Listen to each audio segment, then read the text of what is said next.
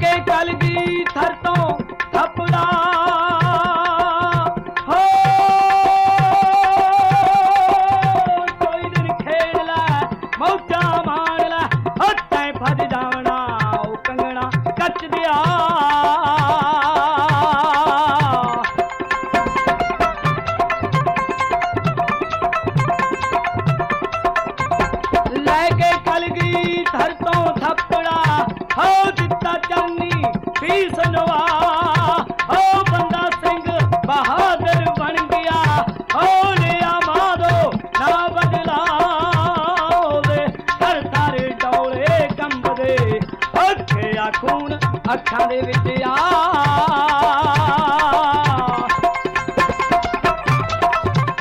Radio ਹਾਂਜੀ 1674 ਆਸ ਕਰਦੇ ਹਾਂ ਦਿਨ ਤੁਹਾਡਾ ਵਧੀਆ ਜਾ ਰਿਹਾ ਹੋਵੇਗਾ। ਪਿਛਲੇ ਦਿਨੀ 15 16 ਤਰੀਕ ਨੂੰ ਇਸੇ ਹੀ ਮਹੀਨੇ ਬੰਦਾ ਸਿੰਘ ਬਹਾਦਰ ਹੋਰਾਂ ਦਾ ਜਨਮ ਦਿਹਾੜਾ ਲੰਘ ਕੇ ਗਿਆ। ਸੋ ਉਸੇ ਬਾਬਤ ਅੱਜ ਦੇ ਦਿਨ ਗੱਲਬਾਤ ਕਰਾਂਗੇ। ਅੱਜ ਦੇ ਦਿਨ ਯਾਦ ਕਰਾਂਗੇ ਉਸ ਮਹਾਨ ਯੋਧੇ ਨੂੰ। ਯਾਦ ਕਰਾਂਗੇ ਕਿ ਕਿਉਂ ਦੁਨੀਆ ਦੇ ਵਿੱਚ ਉਹਨਾਂ ਨੂੰ ਇੱਕ ਇਕਲੌਤੇ ਐਸੇ ਇਨਸਾਨ ਮੰਨਿਆ ਜਾਂਦਾ। ਕਿਹੜੀਆਂ ਕਿਹੜੀਆਂ ਚੀਜ਼ਾਂ ਜਿਹੜੀਆਂ ਬਾਕੀ ਯੋਧਿਆਂ ਦੇ ਨਾਲੋਂ ਬਾਕੀ ਲੜਾਕਿਆਂ ਦੇ ਨਾਲੋਂ ਬਾਕੀ ਤਪਸਵੀਆਂ ਦੇ ਨਾਲੋਂ ਉਹਨਾਂ ਨੂੰ ਅਲੱਗ ਕਰਦੀਆਂ ਨੇ। ਬਹੁਤ ਕੁਝ ਆਪਾਂ ਇਸ ਸ਼ਖਸੀਅਤ ਬਾਰੇ ਜਾਣਦੇ ਹਾਂ। ਕੋਸ਼ਿਸ਼ ਕਰਾਂਗੇ ਆਪਾਂ ਇੱਕ ਮੋਟੀ ਪੰਛੀ ਝਾਤ ਪਾਉਣ ਦੀ। 38 ਸਾਲਾਂ ਦੀ ਉਮਰ ਦੇ ਵਿੱਚ ਬੰਦਾ ਸਿੰਘ ਬਹਾਦਰ ਦੀ ਜ਼ਿੰਦਗੀ ਦੇ ਦੋ ਸਿਖਰ ਆਏ ਨੇ। ਇਹ ਕਹਿਣਾ ਸਿਖਰ ਰਿਸਰਚ ਇੰਸਟੀਚਿਊਟ ਤੇ ਜਿਹੜੇ ਅ, ਟੈਕਸਾਸ ਦੇ ਸਹਿ ਸੰਥਾ- ਸੰਸਥਾਪਕ ਸੀ ਹਰਿੰਦਰ ਸਿੰਘ। ਉਹਨਾਂ ਦਾ ਇਹ ਕਹਿਣਾ ਕਿ ਗੁਰੂ ਗੋਬਿੰਦ ਸਿੰਘ ਜੀ ਨੂੰ ਮਿਲਣ ਤੋਂ ਪਹਿਲਾਂ ਜਿਹੜਾ ਸ਼ਿਵ ਰਵਾਇਤਾਂ ਦੇ ਅਨੁਸਾਰ ਆਪਣਾ ਜੀਵਨ ਬਤੀਤ ਕਰ ਰਿਹਾ ਸੀ, ਉਸ ਤੋਂ ਬਾਅਦ ਇੱਕ ਵੱਡਾ ਫੇਰ ਬਦਲ ਇਸ ਯੋਧੇ ਦੀ ਜ਼ਿੰਦਗੀ ਦੇ ਵਿੱਚ ਆਉਣਾ। ਕੋਈ ਵੱਡੀ ਕੋ ਫੌਜੀ ਸਿਖਲਾਈ ਨਹੀਂ ਲਈ, ਕੋਈ ਹਥਿਆਰ ਨਹੀਂ ਸਿੱਖੇ ਤੇ ਫੌਜ ਦੇ 2500 ਕਿਲੋਮੀਟਰ ਦਾ ਸਫ਼ਰ ਜਿਹੜਾ ਤੈਅ ਕਰਕੇ 20 ਮਹੀਨਿਆਂ ਦੇ ਵਿੱਚ ਆ ਕੇ ਸਰਹੰਦ ਦੇ ਉੱਤੇ ਕਬਜ਼ਾ ਕਰ ਲੈਣਾ, ਇਹ ਕੋਈ ਛੋਟੀ ਗੱਲ ਨਹੀਂ ਸੀ, ਇਹ ਕੋਈ ਸ਼ਾਇਦ ਹੀ ਬਾਅਦ ਚ ਕਰ ਪਾਇਆ ਹੋਵੇ। ਜਾਂ ਦੁਨੀਆ ਭਰ ਦੇ ਵਿੱਚ ਸ਼ਾਇਦ ਕਿਤੇ ਹੋ ਪਾਇਆ ਹੋਵੇ। ਇਹ ਸੀਗੀ ਖਾਲਸਾ ਰਾਜ ਦੀ ਸਥਾਪਨਾ। ਬੰਦਾ ਸਿੰਘ ਬਹਾਦਰ, ਉਹਨਾਂ ਬਹਾਦਰਾਂ ਦੇ ਵਿੱਚੋਂ ਮੰਨੇ ਜਾਂਦੇ ਨੇ, ਜਿਨ੍ਹਾਂ ਨੇ ਲੋਕਤੰਤਰ ਸਭ ਤੋਂ ਪਹਿਲਾਂ ਸਥਾਪਿਤ ਕੀਤਾ। ਜਿਹੜੇ ਲੋਕ ਜ਼ਮੀਨਾਂ ਵਾਹੁੰਦੇ ਤੇ ਜ਼ਰੂਰ ਸੀ, ਪਰ ਉਹਨਾਂ ਦੇ ਉੱਤੇ ਉਹਨਾਂ ਦੀ ਮਾਲਕੀ ਨਹੀਂ ਸੀ, ਸਿਰਫ ਇੱਕ ਨੌਕਰ ਬਣ ਕੇ ਰਹਿ ਜਾਂਦੇ ਸੀ। ਜੇਕਰ ਉਹਨਾਂ ਨੂੰ ਮਾਲਕੀ ਦਿੱਤੀ ਕਿਸੇ ਨੇ, ਤੇ ਉਹ ਦਿੱਤੀ ਬੰਦਾ ਸਿੰਘ ਬਹਾਦਰ ਨੇ। ਸ਼ੁਰੂਆਤ ਕਰਦੇ ਹਾਂ। ਗੁਰੂ ਗੋਬਿੰਦ ਸਿੰਘ ਜੀ ਦੇ ਨਾਲ ਮੁਲਾਕਾਤ ਤੋਂ। ਵੈਸੇ ਇਸ ਸੰਬੰਧੀ ਅਲੱਗ-ਅਲੱਗ ਤਰ੍ਹਾਂ ਦੇ ਮਤ ਵੇਖਣ ਨੂੰ ਮਿਲਦੇ ਨੇ। ਵੈਸੇ ਜ਼ਿਆਦਾਤਰ ਅ, ਜਿਹੜੀ ਇਸ ਚੀਜ਼ ਦੇ ਉੱਤੇ ਅ, ਸਹਿਮਤੀ ਬਣਦੀ ਆ ਕਹਿੰਦੇ ਨੇ ਕਿ 1670 ਦੇ ਵਿੱਚ ਮੁਲਾਕਾਤ ਹੁੰਦੀ ਆ ਗੁਰੂ ਗੋਬਿੰਦ ਸਿੰਘ ਜੀ ਦੇ ਨਾਲ। ਉਸ ਸਮੇਂ ਮੁਲਾਕਾਤ ਬੰਦਾ ਸਿੰਘ ਬਹਾਦਰ ਨਾਲ ਨਹੀਂ ਸੀ ਹੋਈ। ਉਸ ਸਮੇਂ ਮੁਲਾਕਾਤ ਹੋਈ ਸੀ ਮਾਧੋ ਦਾਸ ਪੈਰਾਗੀ ਦੇ ਨਾਲ। ਪਿਛਲਾ ਇਤਿਹਾਸ ਆਪਾਂ ਜਾਣਦੇ ਹਾਂ ਕਿ ਮਾਧੋ ਦਾਸ ਪੈਰਾਗੀ ਇਹ ਨਾਂ ਇੱਥੋਂ ਤੱਕ ਹੀ ਸੀਮਤ ਨਹੀਂ, ਇਸ ਤੋਂ ਪਹਿਲਾਂ ਹੋਰ ਵੀ ਕਈ ਨਾਵਾਂ ਦੇ ਨਾਲ ਇਹਨਾਂ ਨੂੰ ਜਾਣਿਆ ਜਾਂਦਾ ਸੀ। ਇਤਿਹਾਸ ਦੇ ਵਿੱਚ ਲక్ష్మణ ਦਾਸ ਵੀ ਇਹਨਾਂ ਨੂੰ ਕਹਿ ਕੇ ਪੁਕਾਰਿਆ ਜਾਂਦਾ ਰਿਹਾ। ਬਚਪਨ ਦੇ ਵਿੱਚ ਕਹਿੰਦੇ ਨੇ ਕਿ ਬਹੁਤ ਤੀਰੰਦਾਜ਼ੀ ਦੇ ਧਨੀ ਸੀ। ਬੜਾ ਦਲੇਰ ਸੀ, ਬੜਾ ਹੌਸਲਾ ਸੀ। ਇੱਕ ਵਾਰੀ ਸ਼ਿਕਾਰ ਖੇਡਦੇ ਇੱਕ ਹਿਰਨੀ ਦੇ ਪੇਟ ਦੇ ਵਿੱਚ ਜਾ ਕੇ ਤੀਰ ਲੱਗਾ। ਬਾਅਦ ਵਿੱਚ ਜਦੋਂ ਹਿਰਨੀ ਨੂੰ ਕੱਟਿਆ ਤੇ ਪਤਾ ਲੱਗਾ ਉਹਦੇ ਪੇਟ ਦੇ ਵਿੱਚ ਬੱਚਾ ਸੀ ਜਾਨੀ ਕਿ ਉਹ ਗਰਭਵਤੀ ਸੀ। ਮਨ ਦੇ ਉੱਤੇ ਐਸਾ ਅਸਰ ਹੋਇਆ ਕਿ ਸਾਰਾ ਕੁਝ ਛੱਡ ਕੇ ਬੈਰਾਗੀ ਬਣ ਗਏ। ਇੱਥੇ ਸਿਲਸਿਲਾ ਨਹੀਂ ਰੁਕਿਆ। ਅਲੱਗ-ਅਲੱਗ ਪੰਦਾਂ ਦੇ ਵਿੱਚੋਂ ਲੰਘਦਿਆਂ, ਅਲੱਗ-ਅਲੱਗ ਸੱਚਾਂ ਨੂੰ ਜਾਣਦਿਆਂ ਆਖਰਕਾਰ ਫਿਰ ਇੱਕ ਸਮਾਂ ਉਹ ਉਹ ਆਇਆ ਜਦੋਂ ਇਹ ਮਾਧੋ ਦਾਸ ਬੈਰਾਗੀ ਬਣ ਗਏ ਸੀ। ਅਲੱਗ-ਅਲੱਗ ਤਰ੍ਹਾਂ ਦਾ ਇਹਨਾਂ ਨੇ ਜੀਵਨ ਬਤੀਤ ਕੀਤਾ। ਤੇ ਆਖਰਕਾਰ ਗੁਰੂ ਗੋਬਿੰਦ ਸਿੰਘ ਜੀ ਦੇ ਚਰਨੀ ਡਿੱਗ ਪਏ। ਕਹਿੰਦੇ ਨੇ ਜਦੋਂ ਪਹਿਲੀ ਮੁਲਾਕਾਤ ਹੋਈ ਤਾਂ ਉਸ ਸਮੇਂ ਬਾਦੋ ਦਾਸ ਪੁੱਛਦਾ, ਤੁਸੀਂ ਕੌਣ ਹੋ? ਮੇਰੇ ਕੋਲ ਕਿਉਂ ਆਏ ਹੋ? ਤੇ ਉਸ ਤੋਂ ਵੀ ਜੇ ਪਿੱਛੇ ਜਾਈਏ ਤਾਂ ਕਹਿੰਦੇ ਨੇ ਬੜਿਆਂ ਨੇ ਰੋਕਿਆ ਵੀ ਹੀ ਇੱਕ ਸਿਰ ਫਿਰਾ ਜਾ ਇੱਕ ਬੈਰਾਗੀ ਰਹਿੰਦਾ ਵਾ। ਗੁਰੂ ਜੀ ਉਧਰਲੇ ਪਾਸੇ ਨੂੰ ਨਾ ਜਾਓ। ਗੁਰੂ ਜੀ ਨੇ ਕਿਹਾ, ਨਹੀਂ। ਹੁਣ ਸਮਾਂ ਆ ਗਿਆ ਵਾ ਉਧਰਲੇ ਪਾਸੇ ਨੂੰ ਜਾਣ ਦਾ। ਤੇ ਕਹਿੰਦੇ ਨੇ ਜਦੋਂ ਮਾਧੋ ਦਾਸ ਨੇ ਪੁੱਛਿਆ ਕਿ ਤੁਸੀਂ ਕੌਣ ਹੈ? ਗੁਰੂ ਗੋਬਿੰਦ ਸਿੰਘ ਜੀ ਨੇ ਜਵਾਬ ਦਿੱਤਾ, ਤੂੰ ਜਾਣਦਾ ਹੈ। ਤੈਨੂੰ ਪਤਾ ਹੈ ਮੈਂ ਕੌਣ ਹਾਂ। ਕਹਿੰਦੇ ਨੇ ਆਪਣੀ ਅੱਖਾਂ ਤਾਂ ਪੁੱਟੀਆਂ। ਆਪਣੇ ਅੰਦਰ ਝਾਤ ਮਾਰੀ। ਤੇ ਆਪਣੇ ਜੋ ਹੁਣ ਤੱਕ ਦਾ ਗਿਆਨ ਸੀ ਉਹ ਤੋਂ ਜਾਣਿਆ। ਇੱਕਦਮ ਅੱਖਾਂ ਤਾਂ ਪੁੱਟ ਕੇ ਕਹਿਣ ਲੱਗੇ, ਗੁਰੂ ਗੋਬਿੰਦ ਸਿੰਘ, ਤੁਸੀਂ ਇੱਥੇ ਕਿੱਦਾਂ? ਕੁਝ ਹੋਰ ਵਾਰਤਾਲਾਪ ਹੋਈ ਤੇ ਆਖਰਕਾਰ ਮਾਧੋ ਦਾਸ ਬੈਰਾਗੀ ਗੁਰੂ ਜੀ ਦੇ ਚਰਨਾਂ ਦੇ ਉੱਤੇ ਡਿੱਗ ਪਿਆ। ਅੱਜ ਤੋਂ ਮੈਂ ਤੁਹਾਡਾ ਸਿੱਖ ਹੋਇਆ। ਉਸ ਤੋਂ ਬਾਅਦ ਬੰਦਾ ਸਿੰਘ ਬਹਾਦਰ ਇਹ ਨਾਂ ਦੇ ਕੇ ਅੰਮ੍ਰਿਤ ਛਕਾ ਕੇ ਫਿਰ ਗੁਰਾਂ ਨੇ ਆਪਣੇ ਚਰਨੀ ਲਾ ਲਿਆ। ਬੰਦਾ ਸਿੰਘ ਬਹਾਦਰ ਜਦੋਂ ਪੰਜਾਬ ਵੱਲ ਨੂੰ ਕਹਿੰਦੇ ਨੇ ਕਿ ਗੁਰੂ ਜੀ ਨੇ ਤੋਰਿਆ ਸੀ, ਉਸ ਸਮੇਂ ਸਿਰਫ ਪੰਜ ਸਾਥੀ ਸੀ ਨਾਲ ਤੇ ਜਾਂ ਫਿਰ ਪੰਜ ਕੰਕਾਰ। ਇਹ ਦੇ ਕੇ ਤੇ ਆਦੇਸ਼ ਕੀਤਾ ਸੀ ਕਿ ਹੁਣ ਪੰਜਾਬ ਵੱਲ ਨੂੰ ਤੁਸੀਂ ਜਾਣਾ ਤੇ ਜਾ ਕੇ ਉੱਥੇ ਸਿੱਖੀ ਦਾ ਪ੍ਰਸਾਰ ਪ੍ਰਚਾਰ ਕਰਨਾ। ਕਈ ਇਤਿਹਾਸਕਾਰ ਇੱਥੇ ਵੀ ਲਿਖਦੇ ਨੇ ਕਿ ਸਹਿਬਜ਼ਾਦਿਆਂ ਦੀ ਸ਼ਹੀਦੀ ਦਾ ਬਦਲਾ ਲੈਣ ਦੇ ਲਈ ਬੰਦਾ ਸਿੰਘ ਬਹਾਦਰ ਨੂੰ ਭੇਜਿਆ ਗਿਆ ਸੀ, ਪਰ ਬਹੁਤੇ ਇਸ ਚੀਜ਼ ਦੇ ਉੱਤੇ ਸਹਿਮਤੀ ਨਹੀਂ ਜਤਾਉਂਦੇ। ਉਹਨਾਂ ਦਾ ਇਹ ਕਹਿਣਾ ਕਿ ਜੇ ਸਿਰਫ ਤੇ ਸਿਰਫ ਬਦਲਾ ਲੈਣਾ ਹੁੰਦਾ, ਤੇ ਫਿਰ ਬਾਕੀ ਦੇ ਫੈਸਲੇ ਨਾ ਲਏ ਜਾਂਦੇ। ਫਿਰ ਮਜਲੂਮਾਂ ਦੀ ਰਾਖੀ ਦੇ ਲਈ, ਫਿਰ ਇਹਨਾਂ ਕਿਰਤੀਆਂ ਦੇ ਹੱਕਾਂ ਦੇ ਲਈ ਬੰਦਾ ਸਿੰਘ ਬਹਾਦਰ ਸ਼ਾਇਦ ਨਾ ਲੜਦਾ। ਸ਼ਾਇਦ ਉਹ ਸਰਹੰਦ ਜਿੱਤ ਕੇ ਤੇ ਉੱਥੇ ਹੀ ਆਪਣੀ ਫਤਿਹ ਗਜਾ ਦਿੰਦਾ ਤੇ ਇਹ ਸਫ਼ਰ ਉੱਥੇ ਹੀ ਖਤਮ ਹੋ ਜਾਂਦਾ, ਪਰ ਇਹ ਸਫ਼ਰ ਇੱਥੋਂ ਤੱਕ ਨਹੀਂ ਸੀ। ਇਹ ਸਫ਼ਰ ਸੀ ਦੱਬੇ ਕੁਚਲੇ ਲੋਕਾਂ ਨੂੰ ਉਹਨਾਂ ਦੀ ਅਹਿਮੀਅਤ ਦੱਸਣ ਦਾ। ਇਹ ਸਫ਼ਰ ਸੀ ਲੋਕਾਂ ਨੂੰ ਇਹ ਦੱਸਣ ਦਾ ਕਿ ਉਹਨਾਂ ਦਾ ਵੀ ਜ਼ਿੰਦਗੀ ਦੇ ਉੱਤੇ ਇਸ ਇਨਸਾਨ ਹੋਣ ਦੇ ਨਾਤੇ ਉਨਾ ਹੀ ਅਧਿਕਾਰ ਹੈ ਜਿੰਨਾ ਅਮੀਰ ਲੋਕਾਂ ਦਾ, ਜਿੰਨਾ ਤਖਤ ਦੇ ਉੱਤੇ ਕਾਬਜ ਲੋਕਾਂ ਦਾ। ਇਹ ਜਿਹੜੇ ਸਮੇਂ ਦੀ ਗੱਲ ਹੈ ਉਸ ਸਮੇਂ ਔਰੰਗਜ਼ੇਬ ਤੋਂ ਬਾਅਦ ਬਹਾਦਰ ਸ਼ਾਹ ਜਦੋਂ ਗੱਦੀ ਦੇ ਉੱਤੇ ਬੈਠਾ, ਤਾਂ ਦੱਖਣ ਦੇ ਵਿੱਚ ਕਾਫੀ ਜ਼ਿਆਦਾ ਮਸਰੂਫ ਰਿਹਾ। ਉਧਰਲੇ ਪਾਸਿਓਂ ਉਹਨੂੰ ਇਹਨਾਂ ਵੇਲ ਹੀ ਨਹੀਂ ਮਿਲਿਆ ਕਿ ਉੱਤਰ ਵਾਲੇ ਪਾਸੇ ਉਹ ਕਿਸੇ ਕਿਸਮ ਦਾ ਕੋਈ ਆ ਕੇ ਧਿਆਨ ਦੇ ਸਕਦਾ। ਸੋ ਉਸੇ ਸਮੇਂ ਦੇ ਦਰਮਿਆਨ ਬੰਦਾ ਸਿੰਘ ਬਹਾਦਰ ਇੱਕ ਲੰਮਾ ਸਫ਼ਰ ਤੈਅ ਕਰਕੇ ਜਿਹੜਾ ਪੰਜ ਸਿੰਘਾਂ ਦੇ ਨਾਲ ਤੁਰਿਆ ਸੀ, ਉਹਨੇ ਰਸਤੇ ਦੇ ਵਿੱਚ ਅਨੇਕਾਂ ਹੀ ਲੋਕਾਂ ਨੂੰ ਨਾਲ ਰਲਾ ਲਿਆ। ਹੁਣ ਉਹ ਐਵੇਂ ਤੇ ਰਲ ਨਹੀਂ ਗਏ ਹੋਣਗੇ। ਕਹਿੰਦੇ ਨੇ ਕਿ ਜਿਹੜਾ ਇੱਕ ਵਾਰੀ ਬੰਦਾ ਸਿੰਘ ਬਹਾਦਰ ਦੇ ਦਰਸ਼ਨ ਕਰ ਲੈਂਦਾ ਸੀ, ਇੱਕ ਵਾਰੀ ਉਹਨਾਂ ਦੇ ਬਚਨ ਸੁਣ ਲੈਂਦਾ ਸੀ, ਉਹ ਫਿਰ ਹੋਰ ਕੋਈ ਉਹਨੂੰ ਯਾਦ ਨਹੀਂ ਸੀ ਰਹਿੰਦਾ। ਤੇ ਜੇ ਇਸ ਤੋਂ ਹਟ ਕੇ ਬਾਕੀ ਕੁਝ ਇਤਿਹਾਸਕਾਰਾਂ ਦੀਆਂ ਨਾਲ ਗੱਲਾਂ ਜੋੜ ਲਈਏ, ਤੇ ਕਹਿੰਦੇ ਨੇ ਜਦੋਂ ਬੰਦਾ ਸਿੰਘ ਬਹਾਦਰ ਮਜਲੂਮਾਂ ਦੀ ਰੱਖਿਆ ਦੇ ਲਈ ਸਾਹਮਣੇ ਆਉਂਦਾ ਸੀ, ਤੇ ਤਾਂ ਕਰਕੇ ਨਮਾਣੇ ਲੋਕ ਨਾਲ ਤੁਰ ਪੈਂਦੇ ਸੀ। ਇਦਾਂ ਦੀਆਂ ਬੜੀਆਂ ਗਾਥਾਵਾਂ ਰਾਹ ਚ ਆਉਂਦੀਆਂ ਨੇ, ਜੇ ਆਪਾਂ ਡਾਕਟਰ ਗੰਡਾ ਸਿੰਘ ਹੋਰਾਂ ਦੇ ਹਵਾਲੇ ਦੇ ਨਾਲ, ਉਹਨਾਂ ਦੀ ਕਿਤਾਬ ਦੇ ਹਵਾਲੇ ਦੇ ਨਾਲ ਵੀ ਗੱਲ ਕਰੀ ਤੇ ਉਹ ਕਹਿੰਦੇ ਨੇ ਕਿ ਰਸਤੇ ਦੇ ਵਿੱਚ ਆਉਂਦਿਆਂ ਬੜੀ ਥਾਵਾਂ ਦੇ ਉੱਤੇ, ਕਿਉਂਕਿ ਉਹ ਸਮਾਂ ਸੀ ਜਦੋਂ ਚੋਰ ਲਟੇਰੇ ਬਹੁਤ ਪੈਂਦੇ ਸੀ, ਉਹ ਸਮਾਂ ਸੀ ਜਦੋਂ ਹਕੂਮਤ ਦੇ ਮਸ਼ਰਾਏ ਲੋਕ ਪਿੰਡਾਂ ਦੇ ਵਿੱਚ ਜਦੋਂ ਮਰਜ਼ੀ ਪੱਤ ਤੇ ਪੈਸਾ ਲੁੱਟ ਕੇ ਲੈ ਜਾਂਦੇ ਸੀ।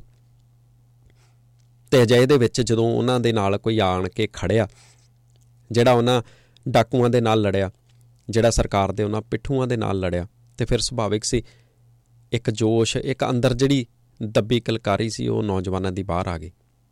ਉਹਨਾਂ ਨੇ ਬੰਦਾ ਸਿੰਘ ਬਹਾਦਰ ਦੇ ਨਾਲ ਤੁਰਨ ਦਾ ਫੈਸਲਾ ਕੀਤਾ। ਕਈਆਂ ਮਾਵਾਂ ਨੇ ਥਾਪੀ ਦੇ ਕੇ ਪੁੱਤ ਨਾਲ ਤੋੜ ਦਿੱਤੇ। ਬੜਿਆਂ ਨੇ ਮਾਣ ਮਹਿਸੂਸ ਕੀਤਾ ਉਸ ਸਮੇਂ। ਕਿ ਸਾਡਾ ਪੁੱਤ ਇੱਕ ਕੈਰਾਂ ਦੀ ਜ਼ਿੰਦਗੀ ਬਤੀਤ ਕਰਨ ਦੇ ਨਾਲੋਂ ਚੰਗਾ, ਬੰਦਾ ਸਿੰਘ ਬਹਾਦਰ ਦੇ ਲੜ ਲੱਗ ਕੇ, ਗੁਰੂ ਦੇ ਨਾਂ ਦੇ ਉੱਤੇ ਲੜ ਕੇ ਮਰੇ ਸ਼ਹੀਦ ਹੋਵੇ। ਉਹ ਸਮਾਂ ਸੀ ਸਿੱਖੀ ਦੇ ਉਭਾਰ ਦਾ। 1709 ਦੀ ਗੱਲ ਹੈ ਮੁਗਲ ਬਾਦਸ਼ਾਹ ਉਸ ਸਮੇਂ ਦੱਖਣ ਵੱਲ ਬਿਜ਼ੀ ਸੀ। ਬੰਦਾ ਸਿੰਘ ਬਹਾਦਰ ਪੰਜਾਬ ਦੇ ਵਿੱਚ ਸਤਲੁਜ ਦਰਿਆ ਦੇ ਕੰਢੇ ਪਹੁੰਚ ਚੁੱਕਾ ਸੀ। ਵੱਡੀ ਗਿਣਤੀ ਦੇ ਵਿੱਚ ਕਹਿੰਦੇ ਨੇ ਕਿ ਜਿਹੜੇ ਗਰੀਬ ਨਿਮਾਣੇ ਸੀ ਜਾਂ ਕਿਸਾਨ ਸੀ ਉਹ ਬੰਦਾ ਸਿੰਘ ਬਹਾਦਰ ਦੇ ਨਾਲ ਆਣ ਰਲੇ ਸਭ ਤੋਂ ਪਹਿਲਾਂ ਉਸਨੇ ਸੋਨੀਪਤ ਤੇ ਕੈਥਲ ਦੇ ਵਿੱਚ ਮੁਗਲਾਂ ਦਾ ਖਜ਼ਾਨਾ ਲੁੱਟਿਆ। ਆਪਣੇ ਆਪ ਨੂੰ ਮਜ਼ਬੂਤ ਕੀਤਾ। ਇੱਕ ਵੱਡੀ ਸੈਨਾ ਤੇ ਨਹੀਂ, ਪਰ ਹਾਂ, ਉਹ ਲੋਕ ਆਪਣੇ ਨਾਲ ਜੋੜੇ, ਜਿਹੜੇ ਘਰੋਂ ਹੀ ਸੋਚ ਕੇ ਆਏ ਸੀ ਕਿ ਉਹਨਾਂ ਨੇ ਮਜਲੂਮਾਂ ਦੇ ਲਈ ਲੜਨਾ ਵਾ, ਆਪਣੀ ਜਾਨ ਤੱਕ ਦੇ ਦੇਣੀ ਆ। ਉਹਨਾਂ ਨੂੰ ਇਸ ਚੀਜ਼ ਦੀ ਪਰਵਾਹ ਨਹੀਂ ਸੀ ਕਿ ਕੱਲ ਨੂੰ ਆਪਾਂ ਜਿਉਂਦੇ ਵਾਪਸ ਪਰਤਣਾ ਜਾਂ ਨਹੀਂ। ਤਿੰਨ ਤੋਂ 4 ਮਹੀਨਿਆਂ ਦੇ ਅੰਦਰ ਬੰਦਾ ਸਿੰਘ ਬਹਾਦਰ ਦੀ ਸੈਨਾ ਤਕਰੀਬਨ 5000 ਘੋੜੇ ਤੇ 8000 ਪੈਦਲ ਫੌਜੀ ਉਹਨਾਂ ਨੇ ਆਪਣੇ ਕਰ ਲਏ ਸੀ। ਇਸ ਤੋਂ ਬਾਅਦ ਵਾਰੀ ਆਉਂਦੀ ਹੈ ਸਮਾਣਾ ਦੇ ਉੱਤੇ ਹਮਲੇ ਦੀ। ਜ਼ਿਮੀਂਦਾਰਾਂ ਤੋਂ ਲੋਕ ਕਹਿੰਦੇ ਨੇ ਉਸ ਸਮੇਂ ਬਹੁਤ ਜ਼ਿਆਦਾ ਤੰਗ ਸੀ, ਪਰੇਸ਼ਾਨ ਸੀ। ਸਰਹੰਦ ਦੇ ਕਿਸਾਨ ਜਿਹੜੇ ਨੇ ਬਹੁਤ ਔਖੀ ਜ਼ਿੰਦਗੀ ਬਤੀਤ ਕਰਦੇ ਸੀ। ਜ਼ੁਲਮਾਂ ਦੀ ਉਸ ਟਾਈਮ ਦੇ ਉੱਤੇ ਅੰਤ ਹੋਈ ਪਈ ਸੀ। ਉਹਨਾਂ ਨੂੰ ਇੱਕ ਐਸੇ ਆਗੂ ਦੀ ਤਲਾਸ਼ ਸੀ ਜਿਹੜਾ ਨਿਡਰ ਹੋਵੇ, ਜਿਹੜਾ ਉਹਨਾਂ ਦੀ ਰਹਿਨਮਾਈ ਕਰ ਸਕੇ। ਜਿਹੜਾ ਅੱਗੇ ਲੱਗ ਕੇ ਕਹਿ ਸਕੇ, ਯਾਰ ਕੀ ਹੋਇਆ? ਆਓ ਇੱਧਰ, ਮੈਂ ਤੁਹਾਡੇ ਅੱਗੇ ਲੱਗਦਾ। ਆਓ ਲੜਦੇ ਆ ਇਹਨਾਂ ਜ਼ਾਲਮ ਲੋਕਾਂ ਦੇ ਨਾਲ। ਤੇ ਐਸਾ ਇਨਸਾਨ ਉਹਨਾਂ ਨੂੰ ਮਿਲਿਆ ਬੰਦਾ ਸਿੰਘ ਬਹਾਦਰ ਦੇ ਰੂਪ ਦੇ ਵਿੱਚ। ਤੇ ਬਾਕੀ ਰਹੀ ਗੱਲ ਸ਼ਰਧਾਲੂਆਂ ਦੀ। ਸਿੱਖੀ ਨਾਲ ਜੁੜੇ ਲੋਕਾਂ ਦੀ, ਚਾਹੇ ਉਹ ਅੰਦਰੋਂ ਜੁੜੇ ਸੀ ਤੇ ਚਾਹੇ ਉਹ ਬਾਹਰੋਂ। ਅੰਦਰੋਂ ਬਾਹਰੋਂ ਇਸ ਕਰਕੇ ਕਿਉਂਕਿ ਬਾਹਰੋਂ ਕਈ ਤੇ ਪ੍ਰਤੱਖ ਸੀ, ਪਰ ਕਈ ਲੋਕ ਉਹ ਸੀ ਜਿਹੜੇ ਹਕੂਮਤ ਦੇ ਕੋਲੋਂ ਡਰਦੇ ਸੀ। ਇਸ ਕਰਕੇ ਅੰਦਰੋਂ ਅੰਦਰੀ ਤੇ ਸਿੱਖੀ ਉਹਨਾਂ ਦੇ ਅੰਦਰ ਪਨਪ ਰਹੀ ਸੀ, ਪਰ ਖੁੱਲ ਕੇ ਕਦੀ ਸਾਹਮਣੇ ਨਹੀਂ ਸੀ ਗੱਲ ਕਰਦੇ। ਉਹ ਲੋਕ ਵੀ ਖੁੱਲ ਕੇ ਸਾਹਮਣੇ ਆ ਗਏ ਜਦੋਂ ਉਹਨਾਂ ਨੂੰ ਇਹ ਪਤਾ ਲੱਗਾ ਕਿ ਗੁਰੂ ਗੋਬਿੰਦ ਸਿੰਘ ਦੇ ਪੁੱਤਰਾਂ ਦਾ ਬਦਲਾ ਲੈਣ ਦੇ ਲਈ ਕੋਈ ਆ ਰਿਹਾ। ਕੋਈ ਸਾਡੀ ਰਾਖੀ ਦੇ ਲਈ ਵੀ ਆ ਰਿਹਾ। ਨਹੀਂ ਤੇ ਕਹਿੰਦੇ ਨੇ ਲੋਕ ਇੱਕ ਵਾਰੀ ਇੱਕ ਸਾਜ਼ਿਸ਼ ਦੇ ਤਹਿਤ ਟੁੱਟ ਗਏ ਸੀ ਕਿ ਗੁਰੂ ਜੀ ਨੂੰ ਉੱਥੇ ਜਦੋਂ ਖੰਜਰ ਮਾਰ ਦਿੱਤਾ ਗਿਆ, ਅਚਾਨਕ ਜ਼ਖਮੀ ਕਰ ਦਿੱਤਾ ਗਿਆ, ਉਸ ਤੋਂ ਬਾਅਦ ਜਦੋਂ ਜੋਤੀ ਜੋਤ ਸਮਾ ਜਾਂਦੇ ਨੇ ਤੇ ਲੋਕ ਉਸ ਸਮੇਂ ਕਾਫੀ ਜ਼ਿਆਦਾ ਟੁੱਟੇ ਮਹਿਸੂਸ ਕਰ ਰਹੇ ਸੀ। ਇਤਿਹਾਸਕਾਰ ਵੀ ਲਿਖਦੇ ਨੇ ਜੇ ਕਿ ਕਰ ਗੁਰੂ ਜੀ ਚਾਹੁੰਦੇ। ਤੇ ਇਸ ਲੜੀ ਨੂੰ ਅੱਗੇ ਤੋਰਦੇ ਆਪਣਾ ਕੋਈ ਉਤਰਾਧਿਕਾਰੀ ਥਾਪਦੇ ਪਰ ਉਹਨਾਂ ਨੇ ਆਪਣਾ ਕੋਈ ਉਤਰਾਧਿਕਾਰੀ ਨਹੀਂ ਥਾਪਿਆ। ਤਾਂ ਤਾਂ ਸ੍ਰੀ ਗੁਰੂ ਗ੍ਰੰਥ ਸਾਹਿਬ ਜੀ ਨੂੰ ਅਗਲਾ ਗੁਰੂ ਦੱਸ ਕੇ ਫਿਰ ਉਹ ਦੁਨੀਆ ਤੋਂ ਗਏ। ਇਸ ਕਰਕੇ ਲੋਕਾਂ ਦੇ ਵਿੱਚ ਬਹੁਤੀ ਜ਼ਿਆਦਾ ਭਗਦੜ ਨਹੀਂ ਪਈ। ਇਹ ਖੈਰੇ ਵੀ ਕੋਈ ਛੋਟੀ ਗੱਲ ਨਹੀਂ ਸੀ। ਲੱਖ-ਲੱਖ ਇਤਿਹਾਸਕਾਰਾਂ ਦੇ ਕੋਲੋਂ, ਕਥਾਕਾਰਾਂ ਕੋਲੋਂ ਇਹ ਵੀ ਤੁਸੀਂ ਸੁਣਿਆ ਹੋਊਗਾ, ਇਹਦੇ ਮੈਨੇ ਤੁਸੀਂ ਸੁਣੇ ਹੋਣਗੇ। ਆਪਾਂ ਬੰਦਾ ਸਿੰਘ ਬਹਾਦਰ ਤੇ ਅੱਜ ਕੇਂਦਰਿਤ ਰਹਿੰਦੇ ਬਹੁਤ ਸਾਰੀ ਵੱਡੀ ਗਿਣਤੀ ਦੇ ਵਿੱਚ ਲੋਕਾਂ ਨੇ ਘਰਾਂ ਦੇ ਵਿੱਚੋਂ ਕੱਢ ਕੇ ਆਪਣੇ ਘੋੜੇ ਦੇ ਦਿੱਤੇ, ਦੌਲਤਾਂ ਦੇ ਦਿੱਤੀਆਂ। ਜੋ ਕੁਝ ਵੀ ਚਾਹੀਦਾ ਸੀ, ਉਹ ਆਪਣੇ ਆਪ ਸਮੇਤ ਬੰਦਾ ਸਿੰਘ ਬਹਾਦਰ ਨੂੰ ਅਲੱਗ-ਅਲੱਗ ਇਲਾਕਿਆਂ ਤੋਂ ਮਿਲਿਆ।